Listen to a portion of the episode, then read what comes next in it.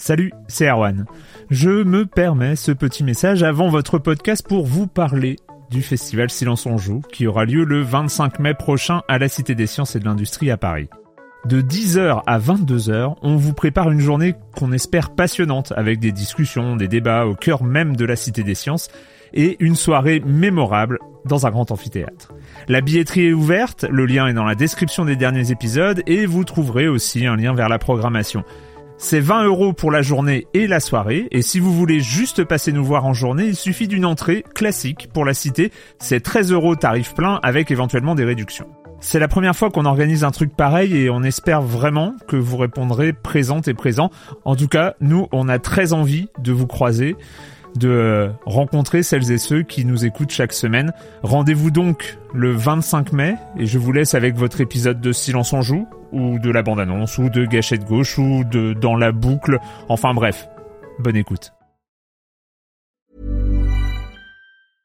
Cool fact a crocodile can't stick out its tongue. Also, you can get health insurance for a month or just under a year in some states. United Healthcare short term insurance plans, underwritten by Golden Rule Insurance Company, offer flexible, budget friendly coverage for you. Learn more at uh1.com.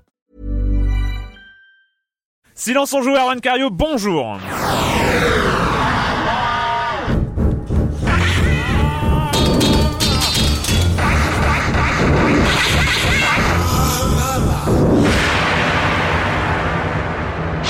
Au programme cette semaine, on va parler de Jagged Alliance Back, back to Back in Action, les royaumes d'Amalur, euh, d'Amalur, c'est ça, hein, oui, je me rappelle jamais. Euh, oui, oui, c'est bon, je suis bon. Reconning, Reconning. Euh, Monsieur Fall, la minute culturelle, euh, les Simpsons Arcade qui reviennent sur euh, à télécharger sur PSN et XBLA, et enfin un jeu de tennis, Grand Chelem Tennis 2 Electronic Arts qui se met au jeu de tennis sur les consoles HD. Et puis voilà, euh, programme chargé, d'autant qu'il y aura euh, du commentaire euh, dans les news d'introduction, parce qu'il va y avoir du gros sujet. Et je commence en accueillant deux de mes chroniqueurs favoris, Clément Apap de Sens Critique. Bonjour Clément. Bonjour. Et Patrick Helio de Regamer.fr et hitphone.fr. Bonjour Patrick. Bonjour Awan. on commence avec toi, Clément, avec des news du côté de Flower, enfin du successeur, c'est ça? Euh, oui, enfin c'est le, c'est pas le successeur, c'est le jeu du studio qui a fait Flower, mais ça, oh, n'a rien à voir avec Flower. On se comprend, on se comprend. donc il s'agit de, de, de, Journée, donc Journée, euh, Journée enfin, euh, il arrive. Il est en développement depuis combien de temps Enfin, ça, fait quelques temps. Moi, je l'ai vu il y a un an et demi ce jeu. Et, ouais, ça fait un moment qu'il est. Ça fait un moment. C'est un jeu super original, euh, donc du coup on, l'attend évidemment. De Genova Chen. Hein. Exactement. Et en fait Famitsu donc l'a daté au Japon, donc il a une date au Japon. Il arrive le 15 mars. Donc, on devrait l'avoir dans, la foulée, pas trop longtemps. Exactement. Euh, il a été renommé, mais bien sûr, j'arrive pas à lire mes notes, Kanze no Tobibito, ce qui veut dire en français les voyageurs du vent. Voilà. Ça, c'est cohérent avec les, les, images qu'on a vues. Ouais. Et il sera à 1500 yens, soit environ 15 euros. Donc, il est pas, il sera pas un full price. Il sera, il sera encore à... Les passagers du vent? Les voyageurs. Ah, d'accord, j'ai eu peur. Les voyageurs du vent. Donc, donc exclusivité. on rappelle exclusivité Sony, hein, parce que le, le, studio de Genova Chen qui s'appelle, je ne sais plus comment. Z Game Company. Z Game Company est en, est en contrat euh, sur trois jeux, euh, sur trois jeux avec Sony. Donc, le suivant aussi sera en exclusivité. Euh, chez, donc, ça sera, pour, ça sera comme fin on l'espère comme Flower, un jeu différent, un jeu indépendant, bah, un Il y a déjà un parti pris graphique euh, déjà terriblement innovant. Qui, bah voilà, il y a, un vrai choix de, de, de visuel et de d'ambiance. Donc on a hâte, on a hâte, on a... tout à fait. Il fallait le dire. Je pense on a hâte de voir ça. Patrick, euh, un peu oui, qui a euh, fait parler l'industrie du jeu vidéo toutes euh, ces derniers jours. Moi j'avais les, les, yeux embués cette semaine devant mon PC. Tu n'étais pas le seul. Une vidéo, moi qui, j'avais les larmes aux yeux, une vidéo toute simple. On voyait Tim Schafer qui, qui, nous parlait de son prochain projet, on va en parler, qui nous fait visiter son studio, ouvre une porte et on voit qui dedans? Ron Gilbert en personne qui dit partez d'ici, laissez-moi bosser. Voilà. Alors qui c'est qui ces deux gens-là? Bah, c'est des ce sont les membres fondateurs du, du grand grand éditeur éditeur LucasArts qui nous avait livré les, les voilà l'âge d'or du jeu d'aventure point and click. Et euh, alors l'annonce qui a fait grand bruit euh, cette semaine, eh bien c'est le c'est celle euh, selon laquelle Tim Schafer et son, studio Double Fine vient de lancer donc la production de son prochain jeu d'aventure point and click, hein, ça a déjà été précisé, en le faisant financer par les internautes. Voilà, Voilà, sur sur le site bien connu Kickstarter. Alors c'est un phénomène qu'on connaît déjà bien dans, dans la musique, hein, qui s'est déjà installé. Là, ça arrive de plus en plus dans le jeu vidéo, mais là où là ça, ça devient extraordinaire sur ce titre-là, c'est le succès foudroyant de de, bah, de de de cette annonce, puisque en fait l'objectif que s'était donné euh, donc Tim Schafer, c'était je crois C'était de 400 000 400 euros. 000 dollars. 400 000 dollars, euh, en 33 jours. Sachant, Et- sachant que euh, sur Kickstarter, il y avait un record auparavant à 700 000 dollars et des bananes. C'est-à-dire que on euh, lancer un projet sur Kickstarter à 400 000 dollars, c'était euh, c'était pas évident évident. C'est-à-dire avant le lancement, c'était euh, le Et là, mais ce qui est, est- pas, ce qui est pas, on- on- ju- juste pour de- donner une indication à nos auditeurs, c'est pas énorme pour un jeu vidéo. 400 000 dollars, ça fait beaucoup d'argent, mais pour Ouais. un jeu vidéo, c'est pas non plus une, une énorme prod en fait. Alors- sachant euh, juste euh, parce Ouais. que bon, c'est vrai que pardon, on, te- on va le laisser continuer. Non, Euh, sachant, sachant que pour euh, en budget, c'était pour le jeu vidéo et un documentaire sur euh, la création de ce jeu vidéo. C'était les deux projets en parallèle qui étaient financés. Ouais. Donc Ouais. oui, donc euh, avec comme un objectif assez euh, bah, assez réaliste. Et alors ça a explosé littéralement. Euh, D'après les chiffres que, que je relis, le lendemain de, donc de- du lancement du, de l'opération, les promesses de dons atteignaient déjà 1 million 200 000 dollars. Là, on est à 1 million 7. On regardait 1 tout à l'heure, million on a huit, ouais, ouais. quasiment 1 million 8 euh, de dons qui ont été euh, qui ont Oui, été euh, il- qui ont été signés. Il, il faut rappeler ce que c'est. C'est pas genre on donne de l'argent pour rien. Le, le- le- Eh non. Ce, qu'il y a derrière le principe des, des sites comme Kickstarter, il y en a d'autres. hein, Il y a Ulule en France. Il y en a, il y en a un Ouais. paquet. C'est que en échange de l'argent qu'on donne, on a une rétribution. Alors il y a plusieurs choses. Alors d'après ce que je lisais, il y a, on peut offrir de 15 à 150 000 dollars, donc ça c'est selon, selon son, son, son enveloppe personnelle. Euh, alors je crois qu'à 15 dollars, on a de toute façon un exemplaire du jeu lorsqu'il va voilà, ça, sortir. ça fait une sorte de précommande en Ouais, fait. voilà, Alors ça. je disais un repas avec Tim Schafer dès 15 000 dollars, un personnage du jeu modélisé à l'image du donateur à partir de 50 000 dollars, voire et alors là là j'hésite quand même à, à faire une bêtise, un rarissime exemplaire original de Dev Tentacle pour les plus généreux. Bon là après il faut, c'est un choix de vie, hein, Ouais, faut- c'est un choix- c'est- hypothéquer c'est un- l'appartement et tout ça, mais et pourquoi pas après tout. Et euh, mais en tout cas voilà donc ça a cartonné, ça, c'est super encourageant. Moi moi je trouve qu'il y a plein de choses positives parce que c'est vrai que Tim Schafer il a il a pas lâché le jeu vidéo, hein, on l'a vu euh, ces derniers temps. euh, Bah, c'est euh, Double a- Fine, c'est Costume Quest, c'est Stacking, c'est sta- l'excellent stacking, ouais, stacking. il est cool, ouais. Euh, Il y a vraiment Il a- beaucoup de choses. Le, le truc, c'est que Double Fine n'est pas un studio euh, qui sort de nulle part avec euh, des, des créateurs légendaires. C'est vraiment un studio actif. Non mais c'est bon de voir aussi Tim Schafer revenir au jeu de jeu d'aventure point and click. D'ailleurs la vidéo, il faut voir absolument la vidéo qu'il a postée où il explique un petit Très peu son drôle, hein. côté bah, c'est très ouais, Tim. Schafer, très décalé euh, où il explique pourquoi il revient au jeu d'aventure, les attentes qu'il y avait euh, autour de ça.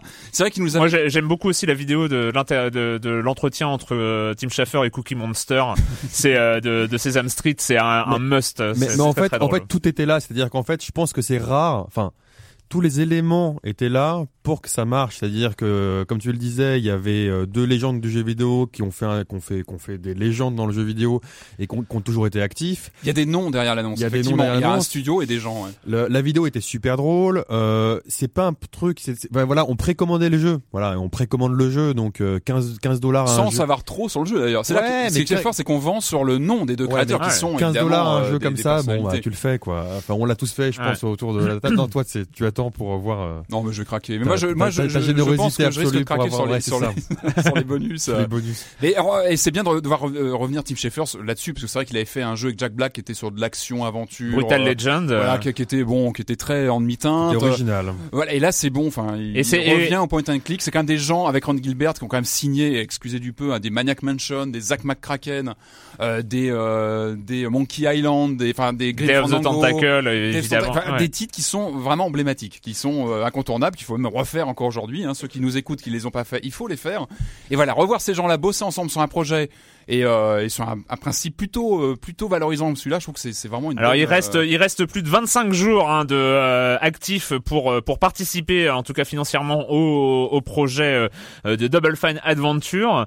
Euh, oui, ce qui est étonnant aussi, c'est voilà, il se base aussi sur un genre qui était moribond, hein, même si on sait que Pendulo Studio en Espagne euh, projet, continue à faire du point and click 2D euh, classique, mais quand même les légendes de ce genre-là, euh, voilà, c'est un genre qui n'existe pratiquement plus. Enfin, c'est euh, euh, jeu d'aventure a euh, Il y a, y a, vers il y a d'autres, Telltale, euh, il y a Telltale et Pendulo aujourd'hui, c'est Ouais. c'est très réduit. On est on n'est pas sur un univers, euh, sur un genre euh, massif. Et c'est vrai qu'ils étaient poussés par leurs fans à revenir à ce genre-là, mais grosso modo ils disaient oui, mais il y a, il y a pas d'éditeurs, il y a pas de gens qui vont nous donner les moyens de le faire. Voilà, et c'est c'est là, de- c'est et c'est là où il y a ce pari qui a été incroyable et qui a été relevé euh, par tout le monde. C'est-à-dire En- que les gens sont vraiment là, quoi. Enfin, le- les chiffres prouve que voilà, il y a vraiment un marché, vraiment une demande pour. euh, Il y a une de demande. Un marché, c'est peut-être autre, c'est peut-être autre chose. Hein. Il faut, faut voir, mais euh, c'est. euh, J'attends l'alarme. non, non, mais c'est. Non, je vais rester digne, tu vois. Mais... C'est très intéressant. Il faut, faut, faut remarquer aussi, euh, par ailleurs, que euh, je disais avant le projet de Double Fine, et ça c'était les 24 heures incroyables de Kickstarter aussi, ce, ce site web qui, qui fonctionne quand même très très bien hein, au festival de, de Sundance, le festival indépendant du, du film. Il y a un pourcentage non négligeable de, de productions qui ont été lancées ou, euh, ou euh, finalisées grâce à, à Kickstarter et à ce genre de site. Kickstarter, ce genre de Le site. crowdfunding. Ouais, ouais, ouais. C'est c'est notamment euh, bon, on sort un petit peu des jeux vidéo, mais c'est tout ce qui est euh, nouveau développement euh, industriel, Ouais. tout ce qui est euh, gadgets physiques, etc. Il y en a de plus en plus qui passent par là Ouais. parce que c'est des besoins de niche et donc ils sont financés comme ça. Et en tout cas, moi, moi personnellement, j'ai j'ai acheté, je sais plus combien de choses, mais une bonne vingtaine euh, via ce genre de site, quoi. en tout euh, cas, oui, une ouais. chose est sûre, c'est qu'on va suivre ce projet de près. Ouais. hein. on va voir ce que ça. Et, des- ce que et- ça et donne. Dernier point, en fait, euh, sur en 24 heures, il y a euh, pour la première fois, il y a un projet qui a dépassé un million de dollars. Et en fait, en- dans les mêmes 24 heures, il y a deux projets qui ont dépassé le million de dollars chez Kickstarter, euh, Double Fine donc et un autre. Ouais. C'était c'était une journée assez dingo pour pour tout le monde en fait. Hein. En tout cas, c'est un bon signal sur le marché, je pense, enfin, d'une tendance, d'une tendance forte. Voilà, Double Fine Adventure, bah on en reparlera quand quand il sortira. Team Heron, allez-y, foncez, on vous suit. Le comme des coms de la semaine dernière. Alors le jeu de la semaine dernière, c'était euh, c'était Soul Calibur, mais vous vous en foutez parce que vous n'avez parlé que de Final Fantasy 13 2. Euh, bon, j'ai fait j'ai fait quelques erreurs. J'ai appelé l'héroïne Sephia, je ne sais pas pourquoi. Elle s'appelle Serra, mais bon, bref. hein. Euh, on commence avec Ojopin qui euh, dit euh, moi j'aime bien l'esthétique JRPG, ses couleurs vives, ses moments what the fuck et ses mécanismes aussi, même si c'est les vrais qui n'ont guère évolué ces dix dernières années. Euh, et encore, le dernier que j'ai dévoré était Nier, et il était très réussi et novateur. Bref, ce sont deux écoles vra- vraiment différentes, le RPG occidental et le JRPG, et pour ma part, je pourrais faire le même reproche aux RPG occidentaux, toujours brun gris, toujours dans le même univers médiéval, avec un bestiaire récurrent de gobelins, ogres, ocres, euh, orques, dragons, et pareil pour les armes. Vu de loin, le RPG occidental ne semble absolument pas se renouveler non plus, et quand comme moi on fait un petit blocage sur l'univers médiéval, bah c'est pas évident de s'y mettre. Merci quand même à BioWare pour Fallout, ces space ouais. opéra et euh, effectivement il y a, il y a Fallout, mais c'est vrai que le RPG occidental est aussi assez, a aussi ses stéréotypes. Et non, il ne faut pas avoir peur ou honte d'incarner une midinette aux cheveux roses. Euh, Laissez-vous faire, vous en avez quand même pas, vous en avez pas marre euh, d'incarner un gros mastoc tout poilu avec des bras énormes? Point d'interrogation. Euh, C'était Ojopin. Nomisis euh, qui euh, toujours sur Final Fantasy 13-2. Autant la nostalgie me fait acheter beaucoup de conneries, euh, comme euh, aller voir les trois premiers épisodes de Star Wars en 3D. Euh, autant Ah ouais. la série Final Ah ouais. Fantasy est un bon contre-exemple. J'ai saigné les 7, 8 et 9 plusieurs fois. C'était il y a plus de 10 ans et j'étais un fan pour la vie de cette série. Et puis les choses se sont gastées. Impossible de savoir si ça vient de moi ou si la série a vraiment perdu en charme et en profondeur ce qu'elle a gagné en niaiserie. Je me souviens pas de personnages niais dans FF7 par exemple. Toujours est-il que le 10 que j'ai fini a commencé à me refroidir sérieusement et que le 12 m'a ennuyé. Euh, donc euh, voilà, et la question a été posée dans le podcast est-ce que Final Fantasy peut s'ouvrir à de non, à de nouveaux fans? Je ne pense vraiment pas et au contraire, elle ne peut qu'en perdre en proposant des scénarios aussi mauvais. Alors bon, après c'est c'est euh, relatif, hein, c'est subjectif. Le scénario est pas forcément mauvais, c'est c'est. Euh, Là, c'est moi qui commente, hein, c'est pas. Bref, bref. Le droit, hein. Zaliel Falcam qui euh, qui répond euh, toujours un peu en défense de des, des stéréotypes du euh, du JRPG. J'ai l'impression que la plupart d'entre vous considèrent le JRPG avec à peu près la même considération que le chroniqueur moyen de LCI considère les jeux vidéo. Ah ouais, lol, cheveux roses, c'est pour les débiles. Il y avait, euh, Euh, hein, bon. who knows, who knows.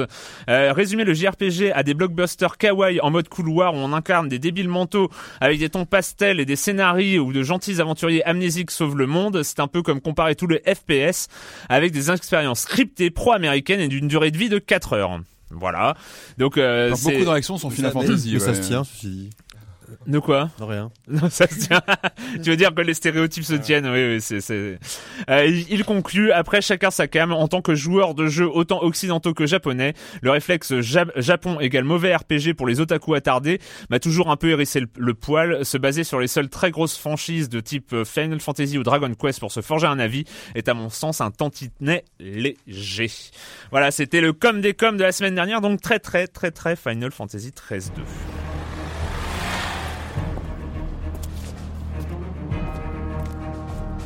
I am glad you decided to take the assignment. I need your men for a tricky mission. Hire the people you need and clean up that mess. Seize Arolko back for me, sector by sector. The local insurgents will support you.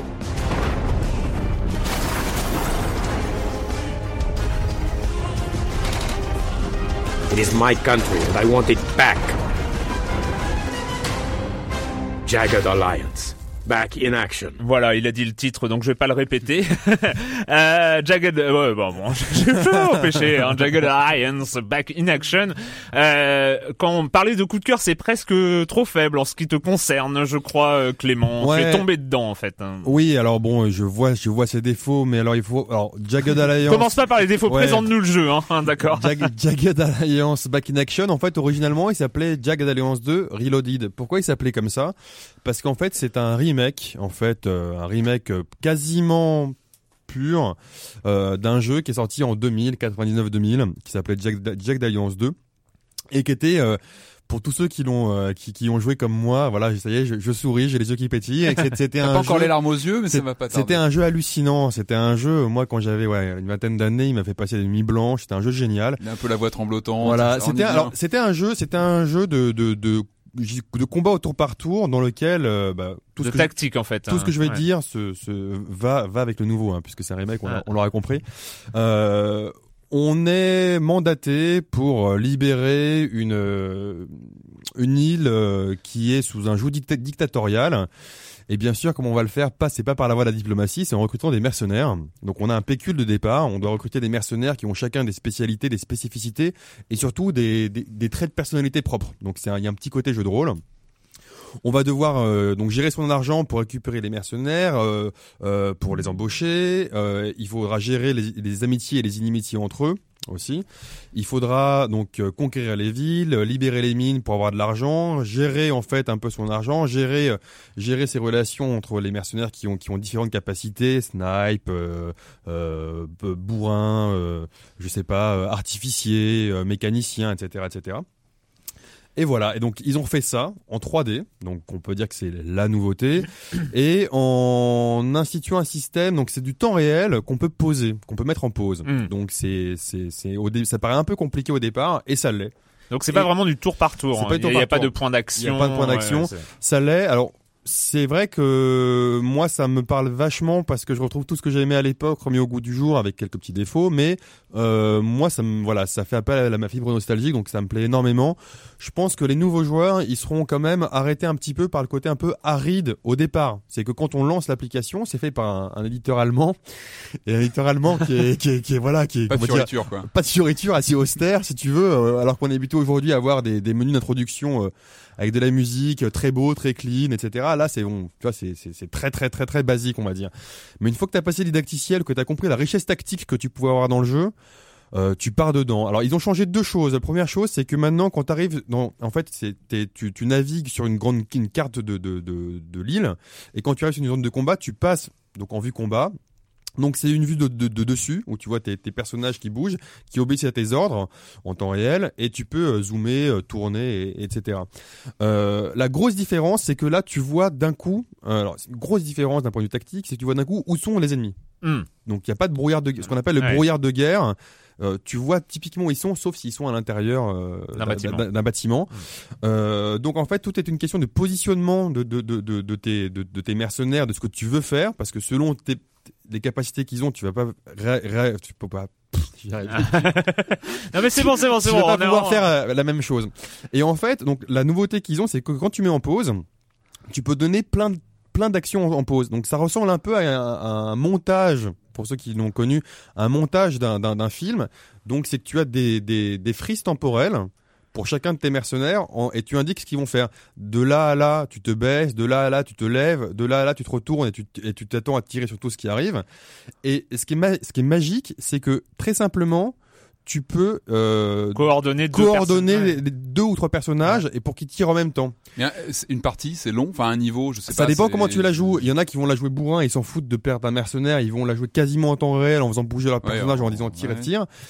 Moi, parfois, j'aime bien faire euh, genre euh, le gna gna gna gna, tu vois, juste le cerveau qui fume Et après, tu, tu lances play et tu vois comment et, et tu vois comment tout tout se déroule. Je peux dire que tu euh, réfléchis au jeu même en dehors des sessions. hein. Ça m'arrive a vu parfois. ça. Ça m'arrive parfois. Cogitais sur ta partie. et tu vois que parfois ça foire parce qu'elle pose la bombe, mais la bombe euh, se déclenche tardivement ou elle ex- explose dans la main. Donc parfois, bon, ouais, mais tu rigoles quand même. Il y a Et- vachement d'humour aussi. En fait, dans- tu programmes les actions, mais y a- évidemment, il y a des choses inattendues qui Donc arrivent. tu peux faut, toujours, euh, tu peux reprendre toujours la main. re- reprendre la main, Ouais. tenir la main. Le jeu est en temps réel, mais tu peux aussi configurer euh, des autopauses, par exemple, si que dès quelqu'un te voit, que le jeu se mette en pause. Ouais. Donc en fait, c'est à Ah, toi de, euh. c'est à toi de configurer ton jeu pour qu'il se mette en pause un peu comme tu veux. Donc voilà, donc c'est, je vais pas euh, m'étendre plus que Alors, ça. il c'est- défauts, il y a des défauts. Il y a Ju- des- Juste un, un Ouais. truc, euh, c'est euh, pour l'instant c'est en dématérialisé, donc c'est à- juste à télécharger. C'est, tu peux l'acheter en matérialisé au- au- en Angleterre déjà Ouais. sur Amazon UK. Et donc il y a et il y a plusieurs, enfin il y a Steam bien y sûr, il y a, et il y a il y a Games Planet, ouais, y d'autres euh, d'autres Ça plateformes. coûte une quarantaine d'euros. C'est sûr que tous ceux qui ont aimé Jack Daniels 2 à l'époque, euh, bon, ça, peut-être qu'il y en a qui crieront au scandale parce que le jeu était génial, etc. Ouais. Il faut pas refaire, toucher à ça. Ceux-là, allez-y, 40 euros, vous allez pas la regretter. Ceux qui euh, ont pas l'habitude des jeux difficiles et qui ont pas l'habitude, euh, voilà, attendez qu'ils passent, euh, qui, qui une petite solde Steam au passage et, et- et qui, qui perdent un peu du prix parce qu'il y a quelques défauts. Euh, le premier défaut, c'est que dans le jeu original, tes mercenaires, ils avaient un contrat, c'est-à-dire que tu les embauchais pour un jour, une semaine, un mois. Et au bout du mois ou du jour ou de la semaine, tu devais renouveler le contrat et les repayer. Là, j'ai pas vu ça. Alors, euh, mais pourtant, j'ai quand même joué. C'est du CDI, du CDD. comment Apparemment, tu, tu, tu les embauches une fois, puis après, c'est c'est c'est bon. Ouais. C'est bon. Alors, l'inconvénient, c'est que t'as moins à gérer ton argent au jour le jour, et tu peux moins prendre un, un as, un genre un mercenaire pour un- ta mission difficile. Tu prends un mercenaire pour un jour. Tu le prends pour ce jour-là, pour cette Ouais. mission-là, et tu, tu l'as réservé. Donc au niveau gestion de, de, de, de ton équipe, c'est un peu moins riche. Et c'est vrai que je vois pas l'avantage euh, fort à, à ce que tu vois de base, l'emplacement de tous les ennemis. Euh, ça permet, ça permet de, ça, ça change le rapport à la ça tactique. change en fait, le rapport hein. à la tactique. Ouais. C'est vraiment un rapport. Mais en même de- temps, c'est voilà, Ouais, peut-être aussi plus Non, moderne. Aujourd'hui, avec les satellites et tout ça, hein, tu, tu pas- sais où sont les méchants. C'est pas inintéressant. Euh, c'est pas inintéressant, inintéressant du tout. En tout cas, moi. euh, moi, je me marre parce que j'ai vécu des moments, ce que j'appelle des moments qui me resteront euh, dans la tête. Je sais que bon, ça va rien, pas vous parler du tout, donc je vais pas vous le raconter. Mais il y a un moment où j'ai fini la partie avec euh, quelqu'un d'amputé, enfin qui, qui, qui, qui, qui boitait, il lui restait trois points de vie, il saignait, enfin bref. Et c'était pour moi un moment épique. Donc, Ouais. euh, donc voilà, moi j'ai vachement aimé, mais il y a quand même des défauts, des défauts de pathfinding. Il y a des défauts, donc c'est pas, c'est pas un jeu parfait loin de là, mais c'est Mais t'es peu- tombé dedans. mais je suis tombé dedans. Ouais, en Voilà. tout cas, ça fait envie. Euh, Jagged Alliance Back in Action, donc sur PC, euh, plus différentes plateformes à télécharger Un peu PC, partout, ouais. euh, une quarantaine d'euros. I have seen the future. This is my gift. I have seen empires fall and mad kings rise. I have seen the immortal armies of our foes sweep across our borders.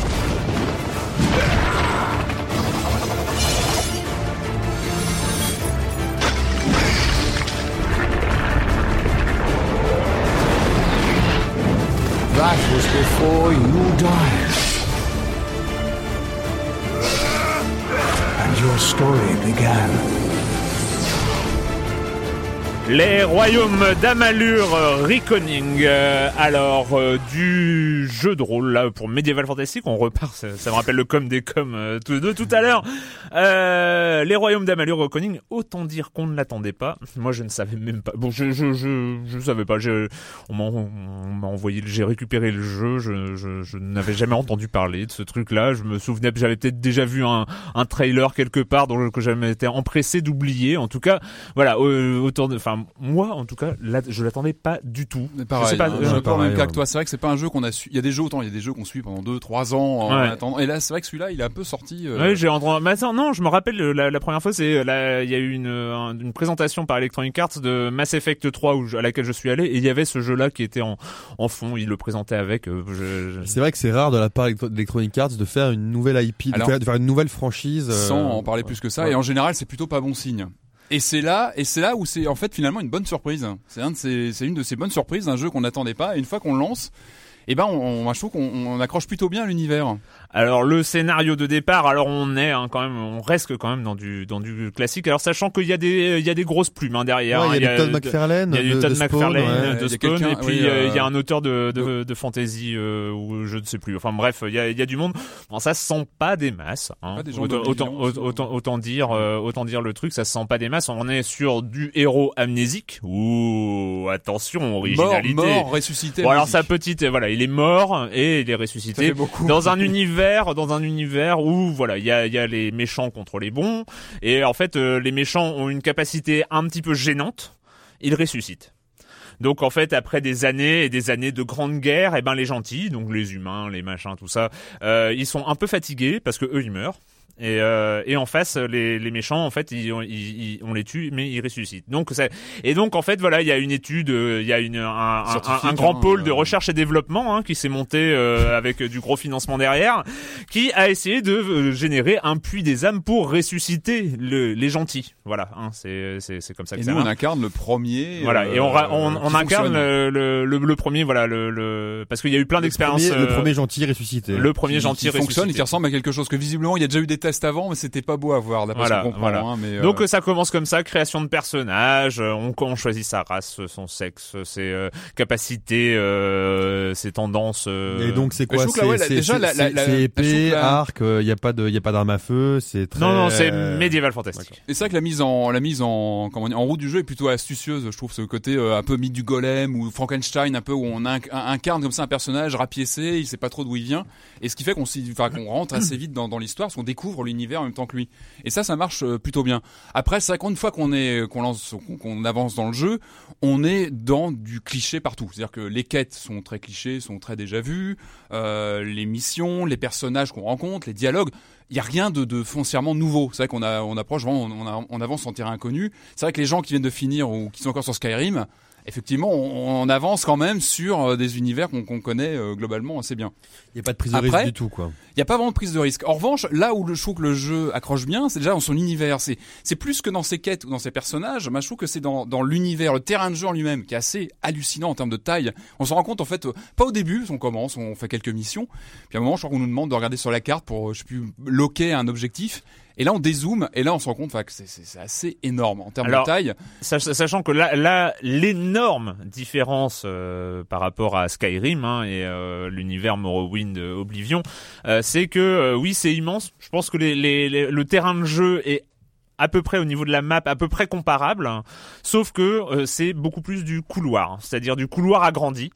Euh, que de l'espace euh, ouvert, hein. c'est-à-dire que on va être beaucoup plus dans des, il y a, y a- y a énormément de murs invisibles, de, enfin, qui sont plus ou moins, enfin, des falaises, des choses comme ça où on va pas On peut pas aller. sauter, par exemple. C'est ça qu'il y a Euh, des choses, ça au début, il faut le temps de s'adapter. C'est vrai qu'on on est bloqué pour passer, je sais pas moi, un Bah, on morceau est, de- c'est-à-dire de- que le terrain de jeu est limité par rapport à Il est- Skyrim. on peut euh, pas sauter, on peut pas comme on veut, enfin bouger vraiment comme on veut en fait. On est Ouais. assez. euh, il est plus il est moins axé RPG, plus axé combat, c'est ça C'est avant tout du beat'em all. On pourrait quasiment qualifier ça de C'est- beat'em all avec Non. une couche de. Ah, c'est du, d'accord. c'est du hack and slash. C'est du hack and slash avec Alors, tu, Bon. tu, tu- tu l'as vite repris. très euh, très action. C'est vraiment un jeu d'action avant tout. C'est, euh, où on oui. va récupérer peu à peu euh, armement. Euh, Disons qu'il y a trois, il y a trois archétypes euh, qui donnent. Alors c'est ça qui est assez intéressant dans- en termes de profondeur du jeu, c'est-à-dire que en fait les combats sont très intéressants. C'est là pour le coup, c'est un jeu d'action, mais euh, pour un modèle jeu de rôle, euh, on se souvient de, de Skyrim qui est pas quand même pas le modèle de combat le plus intéressant du monde. Là, c'est très Ici, accessible. euh, c'est accessible. Il y a des combos, il y a de la défense, euh, de l'esquive, euh, de la magie, de l'attaque à distance, de l'attaque furtive et, euh, et de l'attaque euh, bourrin classique. Euh, on choisit un des archétypes ou plusieurs quand on monte en. T'as quoi T'as genre guerrier, Oh, archer, euh, magicien. guer- guerrier, voleur, magicien. Ouais. C'est voilà. Sauf que après. Tu peux les marier. Quand tu gagnes de l'expérience, Mhm. tu peux. euh, en fait, t'as des archétypes spéciaux sur les guerriers voleurs. T'as des archétypes spéciaux sur euh, plutôt guerrier mais un peu magicien. T'as des archétypes en fait en fonction de la de- du nombre de niveaux que tu mets dans chaque euh, dans chaque archétype. C'est-à-dire qu'on n'est pas sur un modèle euh, classique d'optimisation euh, MMO comme euh, Ouais. on, re- on retrouve dans Skyrim. C'est-à-dire qu'il vaut mieux aller à fond dans une spécialité plutôt que de s'éparpiller. Ici, le fait de s'éparpiller, d'avoir d'avoir envie d'aller sur un template de personnage un peu original, genre il y a même le, le, le, le- le template où je mets un peu dans tout. eh ben il est jouable, hein. Ouais, il est reste- intéressant. très On se prend en- pas la tête en fait. On se prend Mm. pas la tête sur euh, comment dire l'optimisation de son personnage. Euh, je crois que c'est une des forces du jeu, c'est qu'il est très facile d'accès. Enfin, même quand on va là, quand on n'est pas spécialiste du côté RPG, etc., on rentre très facilement dans ce qui reste avant tout un jeu d'action. Les combats sont complètement en temps réel, donc Mm. ça, ce qui fait voilà qu'on rentre facilement euh, dedans. Et c'est vrai que très vite on acquiert un bouclier, euh, etc. Et ça se fait facilement, enfin avec une touche. euh, Très vite, on manipule les différentes armes. La un- magie aussi, la magie Ouais. apparaît assez un- vite. un- et le, le, le, petit euh, modèle, le, le, le, le- le tout premier niveau est un, un joli modèle de, de didacticiel intéressant. en ouais, fait. où on apprend justement. Ouais, les on, a, on apprend coups, chacune, euh, cha- cha- chacune des spécialités, on choisit, hein, euh, et, et toutes sont plutôt marrantes. Euh, et, marrantes et à- à pourquoi ça marche? Parce que donc c'est c'est- si je comprends bien, c'est que des choses qu'on a vues dans, dans tous les jeux du genre jusqu'ici. Et, Alors, euh, mais qui se marie plutôt bien, je trouve. Enfin, le, le- c'est bien dosé, c'est bien. Parce que d'une part, c'est euh, on cherche pas à t'avoir déjà, parce que ça c'est c'est quand même le, le genre de truc qui est assez insupportable pour un joueur. C'est euh, l'impression qu'on t'a survendu ou souvent, enfin, on t'a. Euh, c'est un jeu où t'as l'impression qu'il a été pensé, qu'il a été. euh, c'est un vrai jeu. C'est un, un vrai titre original euh, qui est pas un produit marketing de plus. Il y a vraiment une, il y a vraiment une patte. C'est euh, moi, je l'imagine comme étant le Diablo euh, console. C'est-à-dire, c'est pas du tout une vue de dessus hein, euh, à, à la Diablo. C'est une vue euh, vraiment utilisée pour la pour la console, même si euh, le jeu est disponible sur PC aussi. Mais bref, c'est plus un contrôle au pad et et, et où on, on se bat, on augmente son personnage, on va faire des quêtes, on va re- retrouver des trésors, on, on va se balader dans l'univers, on Il y a va un bon rythme, découvrir. quoi. Il y a, y un très ouais. très bon rythme. Euh, après, gros, euh, pour moi, le point euh, négatif, c'est le scénario, c'est la mise en scène du scénario. Surtout la mise en scène du scénario. C'est pas tant le scénario parce que même il y a des, des dialogues moi qui m'ont intéressé, notamment euh, il y a la, la, la race des Fae qui est le, qui sont euh, les méchants grosso modo, mais qui sont pas si méchants. C'est des créatures magiques et on en croise certaines qui avec qui on dialogue et on découvre un petit peu que c'est pas si manichéen que ça en fait. Les dialogues, d'ailleurs, la Mass Effect, hein, pour préciser, où on La choisit Effect, les, dialogues, les, les réponses. énorme problème de, de, de, de mise en scène, c'est euh, et encore une fois, on va le redire, le héros ne parle pas. Donc euh, là, on est face à. euh, il n'y a pas de, il y a pas de voix doublée, il n'y a pas de- de voix doublée et, et euh. on est on est vraiment enfin c'est c'est un problème le héros qui parle pas quand on, on se rappelle aujourd'hui de The Witcher imaginez dans The Witcher euh, qui est Ouais. euh, qu'on peut comparer même si ça n'a rien à voir le Witcher est, est plutôt noir et plutôt euh, euh, c'est on est dans un univers vraiment euh, Dur, vraiment dur et vraiment très intéressant et vraiment osé hein, dans The Witcher on va pas va- je vais pas du tout comparer les deux titres mais en termes de en termes de type de jeu euh, très action quand même euh, avec du avec du jeu de rôle et, et tout ça imaginez dans The Witcher si le héros ne, ne parle pas Ouais. Ça- c'est dommage ça, que les, ça, les- ça rime à les rien personnages qu'on rencontre sont plutôt bien doublés, etc. Enfin, ça, une ça question- fonctionne plutôt bien. C'est une question Et- de moyens, c'est une question de moyens. De, moi je pense que c'est une question de, de choix de choix de design. de choix de design une erreur de design en fait Bah, C'est, faut, faut même préciser que le jeu a quand même un visuel quand même assez particulier, très très coloré, très euh, très flashy. là pour le coup c'est très World of Warcraft C'est ouais, ça fait très cartoon Ouais, presque, ouais, tellement les couleurs sont saturées et ça marche plutôt bien. Moi, je trouve que c'est plutôt joli Ouais. et,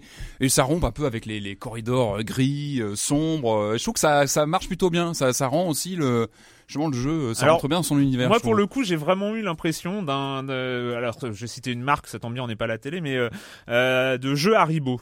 Euh, c'est-à-dire euh, de jeux, t'as as un, un, un paquet, un paquet de, de crocodiles qui piquent. Tu sais les crocodiles qui Mhm. piquent, voilà. Tu Les crocodiles qui piquent. Alors, je connais- excuse-moi, je connais pas les crocodiles qui piquent, je connais les crocodiles. Ah oui, non, mais eh ben, en fait, ça c'est nouveau, ça, c'est c'est nouveau Ah les ouais. crocodiles qui piquent. Mais enfin, non, un paquet de crocodiles. Euh, un paquet de crocodiles sur la table, et bah t'as envie d'en manger. T'as envie d'en manger, et puis euh, et, et c'est vraiment agréable. Euh, après, c'est un petit peu écœurant, faut pas en manger pendant trois heures. Euh, c'est euh, il y a, y, a, y a ce côté, euh, il y, a, y ce côté vraiment friandise dans. Ouais. Dans Donc, le- donc, les vra- royaumes donc d'Amalur. vraiment une bonne surprise, quoi. Ouais, ouais, Ouais. Moi, moi, je. Après, voilà, c'est, c'est, on est, on est sur la mécanique classique, euh, puissance, expérience, euh, temps passé, euh, qui Ouais, est qui une est mécanique assez- rompue. et Ah, par un peu contre, je vais en profiter pour rev- revenir sur un défaut de, de Jagged Alliance. Ah, Mais parce que j'allais vous poser la question, il y a, il y a, il y a un coop ou pas hein? Il y a, il y a, il y a du multi, il y a rien, c'est de solo. multi, non, non, il- Ouais, je- parce que Jagged Alliance, voilà, juste pour en revenir à défaut, je- moi j'aurais bien aimé qu'aujourd'hui on puisse y jouer en coop ou à Ouais. plusieurs et c'est pas possible. Quoi. Belle Donc- musique aussi. Enfin, je trouve que l'environnement musical est pas mal, Ça tient va. bien la route. Enfin voilà, il y a une belle finition globale du jeu. Je trouve qu'il est, Il est bien fini. Voilà, très très très beau et très et très étendu aussi. On a on n'a pas l'impression d'avoir euh, tu sais, les, les, les, les, les jeux en, en 6 heures quoi. Enfin, on est Ouais. vraiment sur euh, sur du long terme, euh, tout ça, très agréable. Vraiment. Euh, Et puis même dans les combats, il y a des furies, chose. on peut actionner des coups spéciaux. Enfin voilà, il y a, il y a- il y a des il y a des choses à découvrir qui sont voilà, ça, ça tient bien la route. Les royaumes d'Amalur euh, Reckoning sur les consoles HD et sur PC, c'est euh, nouvelle franchise d'Electronic Arts. Euh, bonne surprise euh, cette fois-ci. Et on va accueillir maintenant, comme chaque semaine, il est de retour euh, et il a enregistré cette chronique. Attention avec son appareil photo, sur le micro de son appareil photo. Oui, il ne recule devant rien. Monsieur Fall, Monsieur Fall de TrickTrack.net et sa chronique de jeux de société. Bonjour, Monsieur Fall. Bonjour mon cher Erwan, vous n'êtes pas sans savoir qu'il y a bientôt des élections et c'est la mode, il est hyper hype de sortir un jeu sur les élections présidentielles et c'est ce que nous propose un jeune éditeur répondant du nom de Latea qui nous invite à essayer la course à l'Elysée. C'est un jeu qui vous invite à débattre avec vos amis autour d'une table et Dieu sait que débattre de politique avec des amis c'est toujours réjouissant. Alors ce jeu n'est pas le jeu d'un inconnu puisqu'il est signé Abel Lanzac et illustré par Christophe Blin. Vous le savez, ce sont les auteurs d'une BD très célèbre, Quai d'Orsay, et ils ont signé là euh, un jeu qui est un vrai jeu, mais plutôt particulier, car c'est un vrai jeu de chat. Je vous explique ce dont il est question. Vous allez représenter un parti politique, pas forcément celui qui vous plaît le plus. Vous allez avoir des idées à défendre et il va y avoir des cartes débat qui vont être tirées aléatoirement. Vous allez choisir un concurrent, quelqu'un contre qui vous allez débattre. Il va falloir placer votre slogan dans votre débat et bien sûr une idée que vous avez tirée aléatoirement au début et la subtilité, c'est que ce n'est peut-être pas une idée de votre camp. Oui, car si vous jouez, par exemple, un anti-démocrate, vous allez peut-être parfois devoir défendre des idées écolos pour attirer les électeurs écolos, les pousser à voter pour vous. Alors, ce n'est pas de la stratégie pure, ce n'est pas de l'intelligence pure de la haute volée, non, ce n'est juste que de la tchatch, du cynisme, du second degré, car si vous jouez un électeur, enfin un, frontiste, un électeur Front National, pas un électeur, un- un représentant politique du Front National, et que vous n'êtes pas du Front National, ça risque d'être un petit peu difficile, surtout si vous devez défendre des idées d'extrême gauche dans votre quoi qu'en ce moment c'est très fort. Bref, nous n'allons pas faire de politique, ce n'est pas le sujet de cette chronique. Donc, ça reste un jeu difficilement abordable car il faut savoir parler, il faut être un peu au fait de ce qui se passe en politique, connaître les tendances, qui fait quoi, comment, pourquoi, savoir ruser un petit peu en étant malin. C'est pas évident quand on n'y connaît rien, quand on n'a pas la tchatch. Si on a envie de se marrer entre potes, de se la jouer euh, déconnade en parlant politique, ça peut le faire. Ça peut lancer des sujets à débat. Ça peut surtout vous permettre de voir comment fonctionnent les hommes politiques qui peuvent défendre des idées auxquelles ils ne croient pas du tout. Ça vous met dans leur pause. C'est assez amusant, c'est fun, ça ne coûte pas très cher. C'est à essayer si la chose vous intéresse. Si vous n'êtes pas du tout politique, si vous n'êtes pas du tout un tchatcher, vaut mieux passer son chemin. Je vous rappelle le nom, La course à l'Élysée, un jeu de Abel Lanzac et Christophe Blin chez Lateya, un jeu pour 3 à 6 joueurs à partir de 14 ans pour des parties de 45 minutes. Voilà, c'est sorti là, à essayer ou pas. Quant à moi, mon cher Awal, je vous dis à la semaine prochaine. À la semaine prochaine, Monsieur Fall, Monsieur Fall de TrickTrack.net. Alors ouais, celui-là m'a pas convaincu Bah, moi des si, masses. bah, moi ah si, ouais, tu vois, Non non, quoi. moi je, moi je suis pas, je suis pas fanat en fait euh, de, de ce. Non. Bof. La minute culturelle, il est de retour depuis le temps qu'on l'attendait. Marmotte 19, euh, Marmotte 19 avec un questionnaire spécial. Néo Géo. Attention. Bon, Néo Géo. Alors, euh, La en, Rolls des consoles. en tu quelle année, en quelle année, 90. et non pas, je savais. Ah bah voilà. En quelle année fut arrêtée la production de consoles Neo Geo Quelle console Quelle console Ah, Quelle console la, Quelle la console cartouche ou la, Quelle ou la- console ou la CD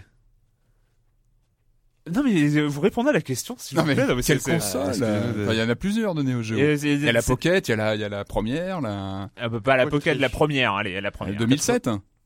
Non, 97. 97, et oui. ah non mais. Alors c'est comme tu t'es fait avoir. comme d'habitude, Ah, euh, c'est Hervé euh, à la réalisation. Il il il, Il de souffler. Et...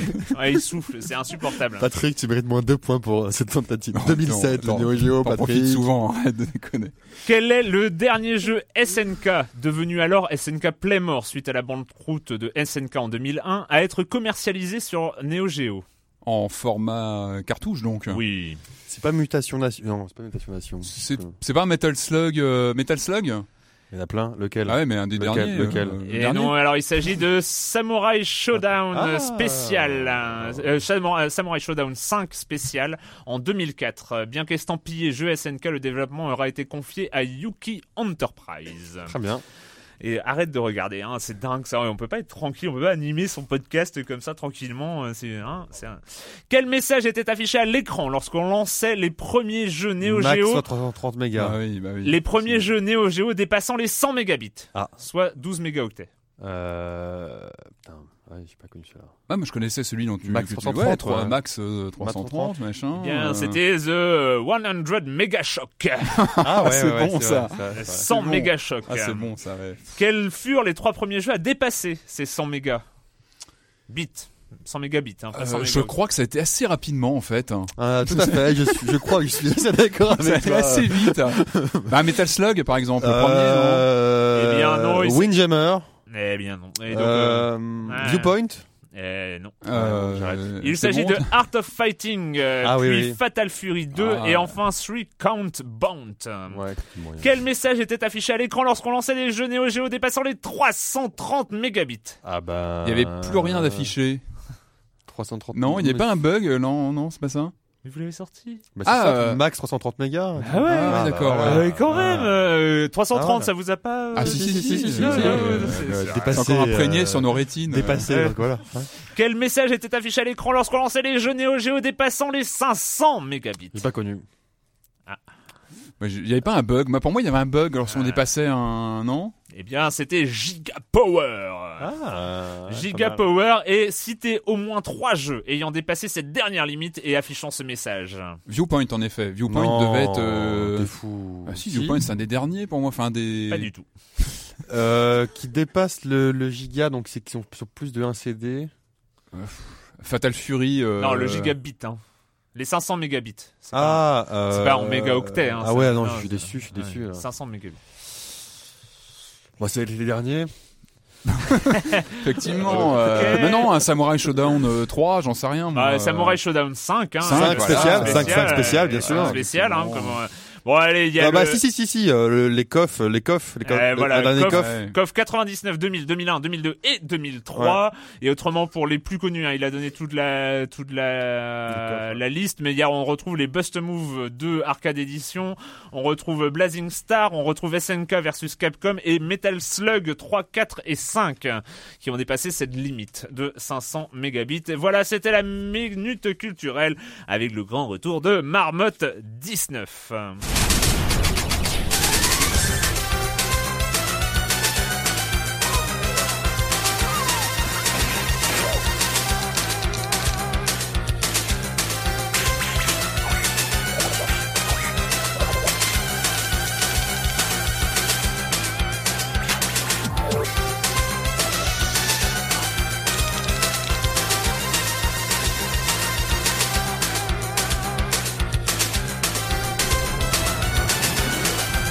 Les Simpsons Arcade. euh, donc euh, là, du bon vieux remake des familles aussi. Eh ouais, ouais. Donc Ouais. c'est l'adaptation de la fameuse borne d'arcade euh, des Simpsons. Ils n'ont pas fait beaucoup de visites euh, en borne d'arcade quand même les Simpsons. Hein. Euh, depuis plus de 20 ans maintenant les Simpsons, bah, évidemment bande de, enfin euh, série animée évidemment. Et on a eu 20 ans de jeux vidéo, mais c'était très décousu. C'est-à-dire qu'on a eu des trucs plutôt rigolos. Euh, moi j'avais bien aimé un Hit and Run par exemple, Ouais, une espèce ouais. de GTA like un Ah peu ouais, barré. sympa hein. Puis on a eu des trucs complètement pas bons. On a eu par exemple le dernier Simpson qui était sur console HD, qui était pas terrible non plus, qui était assez anecdotique. On avait un Krusty's Fun House, rappelez-vous, sur les 16 bits, qui était plutôt rigolo, un spin-off. Donc globalement, c'est- une série qui marche plutôt bien, les Simpsons, et ça correspond bien à l'univers de la franchise, dans les pastiches de jeux connus. Et là, on est en plein dedans parce que cette borne d'arcade monstrueuse qui était sortie en 91, je crois, elle se présentait avec quatre contrôleurs. Et en fait, c'était quoi? C'était du carrément du, du euh, double dragon like ou du Final Fight Light où on pouvait jouer. euh, C'était du beat'em all à l'ancienne. où On pouvait incarner quatre personnages de la série euh, simultanément. Les dans la quatre même personnages, les quatre personnages emblématiques de la, Ouais. de la famille Simpson et se lancer dans un beat, beat'em all à l'ancienne, quoi, à la papa où on, hop, on tabasse du, du méchant euh, à tour de bras. Euh, alors c'est plutôt moi c'est- c'est c'est un jeu que j'avais euh, que, que j'avais bien aimé à l'époque. C'est vrai qu'il y a un côté euh, très euh, très début 90. Enfin, il est très connoté. On a un peu tous les stigmates de les jeux, des jeux de cette époque-là. C'est-à-dire qu'on est dans un- une catégorie très à la mode à l'époque. On a des sons digi- digitalisés crachotants avec euh, des, des citations du, de la- de- du dessin animé qui sont plutôt marrantes, etc. Euh, on a des animations plutôt pas mal aussi euh, au niveau anime. Je trouve que c'est- c'est- ça se défend plutôt bien par je rapport rigole parce que quand tu dis plutôt pas mal pour un remake de attention, quand attention. on connaît quand on Attention les amis, on bloque tout, nous sommes en 1991, hein. Il faut, voilà, faut se remettre dans voilà, le topo, évidemment, il faut toujours se resituer là-dessus. Parce qu'effectivement, il faut, faut, faut bien resituer, on est sur de la pure émulation de la, de la borne de l'époque. Avec la possibilité de jouer à 4, ça c'est bien respecté. Et heureusement. Donc évidemment, c'est un jeu qui est daté, mais qui reste. euh, bah, moi, j'aime beaucoup le genre du beat'em all à l'ancienne. Euh, et un beat'em all où en plus on retrouve euh, les personnages Simpson, tout l'univers Simpson, où il y a un respect des codes, de la musique. On a des petites séquences cinématiques. Enfin, c'est un, un bien grand mot, mais des petites séquences animées entre les niveaux. Euh, voilà, il y a les boss rigolos. Enfin, je trouve que le jeu est très, enfin, euh, fait vraiment euh, respecte bien l'univers de la série et on s'y retrouve bien. Et c'est vrai Mais que quand c'est- on est amateur Mais c'est de que, beat'em all, euh, c'est que pour ceux qui l'ont connu peu- il y a 20 ans, parce que pour les qui t'arrivent aujourd'hui, c'est ouais. Euh, pour moi, le souci de, bah, de, de ce jeu, c'est que c'est une émulation un peu service minimum. C'est-à-dire qu'on a vraiment l'émulation de la borne. On a quelques petits plus. Je crois qu'on peut émuler la ROM version japonaise, qui est un petit peu plus difficile. Ça, on la débloque en finissant le jeu une première fois. Euh, mais il n'y a pas vraiment de plus-value par rapport. On est vraiment sur de l'émulation pure et dure. On a un petit filtre qu'on peut ajouter, mais je trouve que c'est dommage de rajouter un filtre qui fait perdre le côté euh, rutilant du pixel d'origine. C'est un peu dommage de, perdre ça, parce que ça fait partie aussi du charme de la chose. Hein. Euh, Même au niveau de la borne, c'est dommage, c'est que normalement dans, les, euh, les émulations de ça, on a un peu un look de borne. Là, c'est vraiment minimaliste et c'est un peu dommage. N'empêche qu'on a, moi je trouve qu'on a un jeu qui, qui tient vraiment bien la route, qui est plutôt rigolo, euh, et puis un beat'em all avec l'univers des Simpsons. À la- Dans l'absolu, ça peut pas être mauvais. C'est-à-dire que voilà, ça respecte respecte bien les codes, les endroits de la série, etc. Et il est vendu combien Et, euh, alors c'est là où le bas blesse. Je trouve qu'il est un peu cher. Il a 10 euros, je crois, sur euh, sur PS3, et donc 800 points sur euh, Ouais. Microsoft. Je trouve que c'est un peu cher pour euh, voilà pour un jeu émulé. Euh, euh, voilà, pour un De jeu de l'époque émulé, c'est un peu dommage. euh, voilà. Mais bon, c'est, c'est, on est dans le- les, les tarifs standards, euh, voilà, les tarifs, les euh, tarifs, standards. euh, euh, voilà. du Donc jeu, si on est fan des Simpsons, voilà, c'est plutôt rigolo. On peut y jouer à 4 et ça, je trouve que c'est vraiment la valeur ajoutée du truc. Pouvoir se lancer à 4, ça, ça, ça, ça devient vite foutoir. Hein. Et c'est vrai que les coups sont assez répétitifs. On n'a pas beaucoup de coups euh, différents. Mais bon, voilà, l'ambiance y est. Et pour les pour les fans de la série, c'est euh, c'est c'est c'est plutôt les rigolo. Simpsons en Voilà. arcade, donc c'est sur Xbox et PS3 Et PSN, ouais, c'est et le sorti, là, PSN et le XBLA. Euh, on va finir avec euh, Grand Chelem Tennis 2. Alors euh, c'est, on, on les, on, on se disait, hein, franchement, on est, on est, pas, on est parti plutôt sur un a priori positif. why not? Electronic Arts qui se met enfin sérieusement au jeu de tennis après avoir quand même été pas mal en pointe sur à peu près tous les autres jeux, à part avoir s'être pris des jolies gamelles sur d'autres euh, genres de sports comme le basket ré- récemment. On avait eu un premier grand chelem sur Wii. Ouais, on il y a avait deux vu. ans. Donc là, c'est Grand Chelem. euh, oui, parce que, Wii parce, Plus. parce que quand on voit. Grand Chelem de Rayon, on se dit euh, où était le premier? Ouais. Effectivement, si on est. Bon, il a plus rien à voir parce que le premier était plutôt un peu SD avec des graphismes un peu SD, les persos étaient pas super photoréalistes. Enfin voilà, il était adapté aussi il à la Wii. sur Wii quoi. et voilà. Et voilà, donc en fait, euh, on lance et on. Alors comme tout jeu de tennis et jeu de sport en général, la, la, la première phase c'est apprendre le gameplay parce que euh, Electronic Arts dans sa grande tendance, euh, c'est la tendance Fight Night, enfin euh, tout ça, c'est le contrôle. euh, comment ils a- ils l'appellent ce, ce- cette fois-ci Ah, je, le je sais plus genre le nom, mais contrôle euh, ultime ou contrôle réel ou je ne qui sais en plus principe quoi. est une bonne idée. C'est-à-dire de se dire on contrôle. En fait, on contrôle au pas de droit. À la gauche, on le déplace et droit, ce sont les actions. Voilà. Et ça, dans, dans en théorie, c'est une bonne idée, je trouve. C'est un- c'est Ouais, abordable, c'est facile Je, je- à. je pense que tu le dis mal parce que, enfin, Bah, excuse-moi. non, mais Top Spin, tous les jeux, c'est comme ça. Tous Non, les jeux, euh, ils sont comme ça. Non, mais tous les jeux aujourd'hui, tu, tu, tu diriges avec le gauche et avec le droit, tu, tu frappes et tu machin. Donc, en fait, ce que tu veux dire, c'est qu'il y a des Ah, mais les mouvements. touches, ton top spin. C'est vrai. Tu as les touches. Tu sais, les touches de couleur. Tu l'as très bien dit, euh, bien cool. Très Alors que là, dans les coups sont gérés, les renvois de balles Ah sont ouais. gérés avec le deuxième stick. Et c'est là quand même l'originalité de la chose. Seulement une fois la manette en main, bah ça marche. Enfin, moi j'ai trouvé que ça, ça marchait pas quoi. Alors, ça marche pas. Et pourquoi euh, pourquoi? Alors, il y a déjà un énorme défaut à ce système-là parce que après le, le, le- un gameplay comme ça, une mécanique de jeu pure, ça s'apprend. Ça s'apprend à n'importe lequel. Alors, en gros, euh, pour faire des coups à plat, les coups standards, on balance le stick droit vers l'avant, dans la direction où vers laquelle on veut taper. Euh, il faut pas euh, armer trop tôt ni trop tard. Il faut être dans le bon timing pour faire le coup euh, puissance maximum. Bref, machin. Un slice, il faut d'abord aller vers le bas et on remonte dans la direction où on veut. pour le service, À, en à fait, ce moment-là, euh, non, le service, c'est, c'est... Oui, si, si, euh, c'est bas ça, et ça. haut comme exact. ça aussi. Euh, et le donc ça c'est le slice et le lift c'est ça? Non le slice c'est un mouvement vers le bas et le lift c'est bas puis haut bref des trois les trois coups classiques du tennis il y a un gameplay différent sur chaque coup euh, le souci c'est des des bêtises, mais genre euh, taper où dans le terrain, en dehors de la direction. Le tennis, c'est un- il y a, il y a- le terrain est en deux dimensions, donc on choisit non euh, pas seulement où on veut ce qu'on veut taper, mais la profondeur. Est-ce qu'on veut taper près du La filet force, ou en fond de cours Ça c'est et alors là, c'est un cauchemar. Euh, le près du filet ou en fond de cours, on T'y arrives pas? En fait, à- c'est- en fonction, c'est en fonction de la vitesse à laquelle tu renvoies, tu envoies le stick vers le haut. Ouais. Alors si tu renvoies lentement, ça va aller plutôt en fond de course. Si tu renvoies vite, ça va aller plutôt euh, match. Et c'est un, on est dans le manque de précision absolue. Et là, tu peux jouer 20 heures, tu n'arriveras pas à avoir une vraie précision. Enfin, tu arriveras à plus ou moins doser tes coups, mais pas cette précision que tu recherches dans Ah un ouais. jeu de sport, arriver à 20 heures de jeu ou, ou 30 Oui, ou 50 où heures. Tu veux placer ton tu veux coup, vraiment euh, ton à ce coup, moment-là. euh, décroisé. ouais. Ah. Euh, problème, euh, problème suivant, car en fait, il est, on se rend compte évidemment quand on commence à jouer euh, machin. Problème suivant, euh, l'intelligence artificielle en face, n'importe quoi euh, du début à la fin. C'est-à-dire qu'il y a une seule intelligence artificielle, c'est je renvoie trois coups en fond de terrain quand euh, j'ai fait assez l'essuie-glace, je monte au filet et match. C'est le, le, le, le coup classique. On a l'impression il- qu'ils il savent rien faire d'autre. Il est pas fini le jeu en fait. Bah, c'est un petit souci, ouais. Et alors le le problème, c'est un peu comme euh, le problème d'Electronic Arts dans divers sports, dont, dont le basket, c'est que il y a 2K qui est passé par là. Euh, dans le basket, c'était la, la série des NBA 2K qui est une série d'excellence en ce moment même. Euh, Peut-être Ouais. pas dans le futur ou dans le passé, mais en ce moment même, c'est le cas. Et là, aujourd'hui, 2K a Top Spin 4 et Top Spin 4 sert de référence absolue dans le jeu vidéo, dans le jeu vidéo de tennis. Et quand tu tapes dans la simulation, c'est euh, t'es- t'es- soit tu fais mieux, soit tu te tais. C'est euh, soit tu tapes avait- à côté. Ouais, mais je pense qu'il y avait un Et- effort de rendre là, le, truc plus là, accessible ça- aussi, à mon là, avis. là, là, ce que je comprends pas, c'est pourquoi Electronic Arts ne s'est pas engouffré dans la- l'autoroute Virtua Tennis. Parce qu'on se souvient du dernier Virtua Tennis qui est quand même une calamité absolue. Euh, et il y a, y a un- vraiment une autoroute dans le tennis arcade. Un le, tennis facile à prendre en main, Voilà, le euh. tennis facile à prendre en main. euh, euh, un pote à la maison qui a jamais joué à un jeu de tennis, euh, tiens, on va se faire une partie et tout ça. Ouais. Et, et tu, en, en cinq minutes, tu sais à peu près comment, comment te débrouiller. Il y a une autoroute. Sauf qu'ils ont voulu euh, se la jouer hyper réaliste euh, et c'est ça C'est dommage pas. que le principe du deuxième stick pour donner les coups, je trouve que c'était une bonne idée. Vraiment, enfin, je trouve que le, le principe y est. Sauf Après, partir- dans l'exécution, oui, c'est. euh, Et à partir du moment où tu renonces, tu renonces à avoir une courbe de progression suffisamment longue pour que, à force, tu puisses décider où et quand et à quelle puissance et euh, selon quel coup tu places ta balle. Euh, Ouais, ça, ça, ça ne sert plus à rien en fait. Et euh, alors le le mode carrière est un petit peu anecdotique.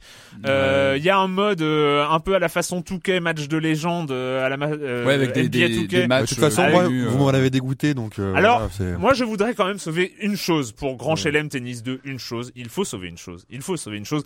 À la limite, on pourrait s'inspirer un Top Spin 5. Hein, je, ne sais, je ne sais pas. Je trouve le principe de service très très bien pensé. Bas et haut comme ça. En fait, euh, non mais c'est euh, en fait c'est tu restes vers le bas, tu armes ton service et en fait ça crée une une courbe de Gauss. Enfin, je sais pas si vous connaissez. Enfin, Ouais. euh, une courbe euh, avec, avec ce ce Euh, pic. Une courbe sinusoïdale. Sinu- enfin ouais. pas sinusoïdal mais avec un avec Ouais, un, avec un pic, gros pic, ouais. Euh, et en fait la courbe se rétrécit plus tu armes ton service plus tu veux faire un service puissant plus la courbe va se rétrécir et en, dans un deuxième temps il y a il y a une jauge qui, qui se déplace bon, rien compris. il y a une jauge qui se déplace et il faut arrêter la jauge au, au maximum Ah oui, de la haut, courbe haut, quoi. et donc plus tu choisis de faire un coup puissant, plus le le fait de bien de, de bien tirer va être timer, difficile, de bien timer va être difficile.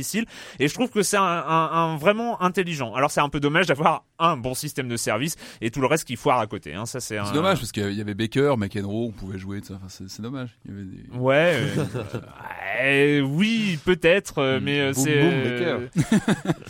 non, enfin, moi, moi, ça- le, le problème aussi, Ouais, c'est, c'est tu te retrouves euh, même dans le mode carrière de base, tu te retrouves à faire le tournoi de Dubaï ou je ne Ouais. sais quel tournoi. euh, j'ai fait l'Open d'Australie aussi. Et très vite, tu te Et retrouves à- avec des, des matchs qui. Non, et puis c'est, très con, ils mettent tous les joueurs d'un coup. En fait, tu te retrouves avec McEnroe et euh, McEnroe, Sampras et Federer dans la même grille de départ d'un tournoi, ça fait quand même un petit peu bizarre. Et même quoi. graphiquement, Enfin, ça- je trouve qu'il est pas. euh, Enfin voilà, de toute façon, ressortez votre Top Spin 4 si vous l'avez rangé. Euh, si vous voulez jouer à un jeu de tennis, vous possédez encore le meilleur sur le marché. Ne vous faites pas de soucis pour ça. Voilà. Euh, tu veux beaucoup de choses Non, c'est. Bon, je pense tout, que tout est dit. Tout est dit. Allez, on en a fini cette semaine avec le jeu vidéo et la question rituelle à laquelle vous n'allez pas échapper. Et quand vous ne jouez pas, vous faites quoi? Clément. Euh, j'ai découvert une série télé, euh, une série télé anglaise qui est Sherlock. Ah, Et- donc c'est une, euh, c'est une série. euh, alors moi j'aime assez les séries anglaises. Euh, ma dernière découverte c'était Misfits que j'avais vraiment beaucoup aimé et Luther aussi, Luther qui était vraiment très très chouette en, en série anglaise. Et donc là, ça s'appelle Sherlock. Donc c'est une adaptation moderne euh, bah, de Sherlock Holmes euh, et assez dense et court à la fois. C'est-à-dire que la saison 1 c'est trois épisodes, mais chaque épisode Mhm. dure une heure et demie, donc le, le temps d'un film. Et euh, ça prend le temps de se mettre en place, mais euh, bah là je viens de finir la saison 1, j'attaque la saison 2 et j'aime assez et je, et je conseille. En tout Les cas, acteurs c'est sont bons. Enfin, je trouve qu'il y a, les acteurs sont bons, c'est énorme. Et il y a c'est un bien respect, écrit, il y a un respect des personnages. Il y a un respect des personnages. Enfin, une relecture moderne. Moderne, ouais. C'était difficile et le pari, le pari est relevé. Rien que pour ça, c'est pas mal du tout. Donc je conseille. J'aime bien Voilà. les inscriptions à l'écran. sur- Oui. enfin, ouais, non, il y a des Ouais. belles trouvailles dans cette série. ouais, c'est clair. Ah oui, non, et, et, et, et alors anecdote, euh, j'ai vu le pilote et l'épisode 1. Normalement, c'est quasiment la même chose. Dans la plupart des séries que j'ai vues comme ça, c'est quasiment la même chose. Et Mhm. si vous pouvez les voir, c'est pour une fois, c'est vraiment documentaire. C'est que le pilote, tout a été retourné. C'est quasiment Ah les, ouais. les, les, les mêmes, c'est les mêmes. C'est le même que C'est l'épisode les- 1. c'est- c'est le même discours, c'est le même discours, c'est quasiment les mêmes euh, les mêmes dialogues. Il y en a un, il y en a plus dans dans, dans l'épisode 1, dans le vrai premier C'est épisode. la même histoire que le premier. Mais c'est exactement la même histoire. Il y a quelques trucs en plus et je trouve ça hyper intéressant de voir un pilote qui est un vrai pilote et de voir comment ça évolue, voilà, entre le, le truc de pré-production et ce qu'on montre après euh, aux téléspectateurs. Et je trouve ça super Qu'est-ce qui a intéressant. changé euh? Beaucoup de choses, je te dirais. je te dis. Patrick, euh, Euh, oui, moi un Blu-ray, je sais pas si je, vous en ai, si je vous en ai parlé ici, qui est sorti chez Gaumont, euh, qui est vraiment très très bon. C'est Les Mystères de Paris. Je sais- non, je vous en ai pas parlé. Un film de André Hunebelle. C'est le monsieur qui, qui nous avait fait Fantomas, euh, etc. Euh, donc Les Mystères de Paris, que Jean Marais, euh, qui vient de sortir chez Gaumont. Alors Gaumont, ils font toujours des, des très belles éditions HD. Et là, enfin voilà, on est vraiment sur la continuité de le. Enfin, je trouve que c'est un éditeur qui vraiment fait un vrai travail sur les sorties en HD. Et euh, voilà, un film de 62, si je dis pas de bêtises, euh, avec un Technicolor fabuleux, euh, un Jean Marais au taquet. Enfin, c'est vraiment un, un, très très beau film. Les Mystères de Paris, ça vient de sortir et voilà, plein de bonus et surtout une image, vraiment une belle image. Alors euh, moi j'ai tenté un truc, euh, j'ai tenté un truc, c'est euh, parce que je, je suis pas fan de DC, hein, sauf Batman hein, d'une manière euh, générale, je suis pas un vrai fan de, de l'univers DC et j'ai essayé de me mettre à, à un événement DC et donc j'ai pris un, ah bah, maintenant les DC et Marvel hein, font des grands événements qui euh, qui mélangent tous les héros euh, dont, dont, dont, dont ils se servent. Et J'ai suivi hein, les événements Marvel, euh, bon qui sont qui, Quand qui tu se dis pètent la événement, gueule. quand tu dis événement, c'est c'est pas des événements, c'est pas des salons. Non, des- non, c'est les des- événements annuels, c'est-à-dire c'est c'était c'était euh, Civil War, Civil War chez D'accord, Marvel, euh, Siège ou euh, Fear Itself, euh, un le comics dernier. qui, euh, qui, re- qui- qui rassemble. oui, euh, voilà. Et en fait, euh, il y a toutes les, il y a plusieurs séries qui euh, qui suivent le même événement en fait. euh, D'accord. Voilà. Bref, et et chez j'ai découvert chez DC le un des derniers en date, c'était Flashpoint.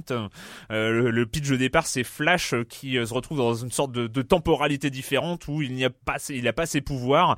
Et en fait, c'est une temporalité complètement différente. Batman, en fait, Batman est incarné par Thomas Wayne, donc le père de Bruce Wayne. Bruce Wayne est mort dans cette ruelle sombre et euh, c'est son père qui a décidé de, de faire le, le- le coup du vengeur. Et, et, et, Ah et- ouais. et- et l'univers, c'est Aquaman et Wonder Woman qui se fritent la gueule et qui euh, et l'Europe est sous les eaux. Enfin, c'est le bordel comme vraiment dans DC, c'est c'est ce- cette espèce de bordel assez insupportable où on comprend rien et euh, tout ça. Sauf qu'il y a une pépite là-dedans dans toutes ces séries de l'univers Flashpoint, c'est le Batman. Euh, c'est trois ou quatre, cinq, cinq épisodes et en fait c'est c'est euh, Azzarello et Rizzo qui se sont euh, qui s'en sont occupés. C'est les gens euh, de- qui se sont occupés de 100 Bullets pour ceux qui connaissent.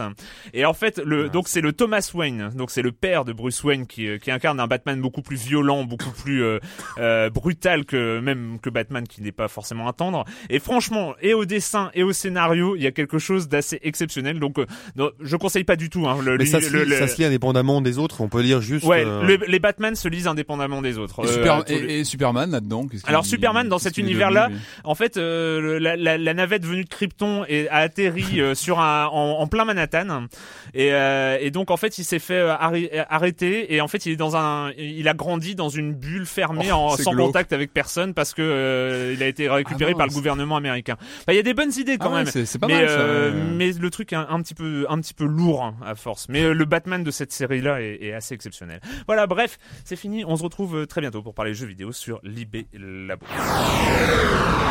Ah!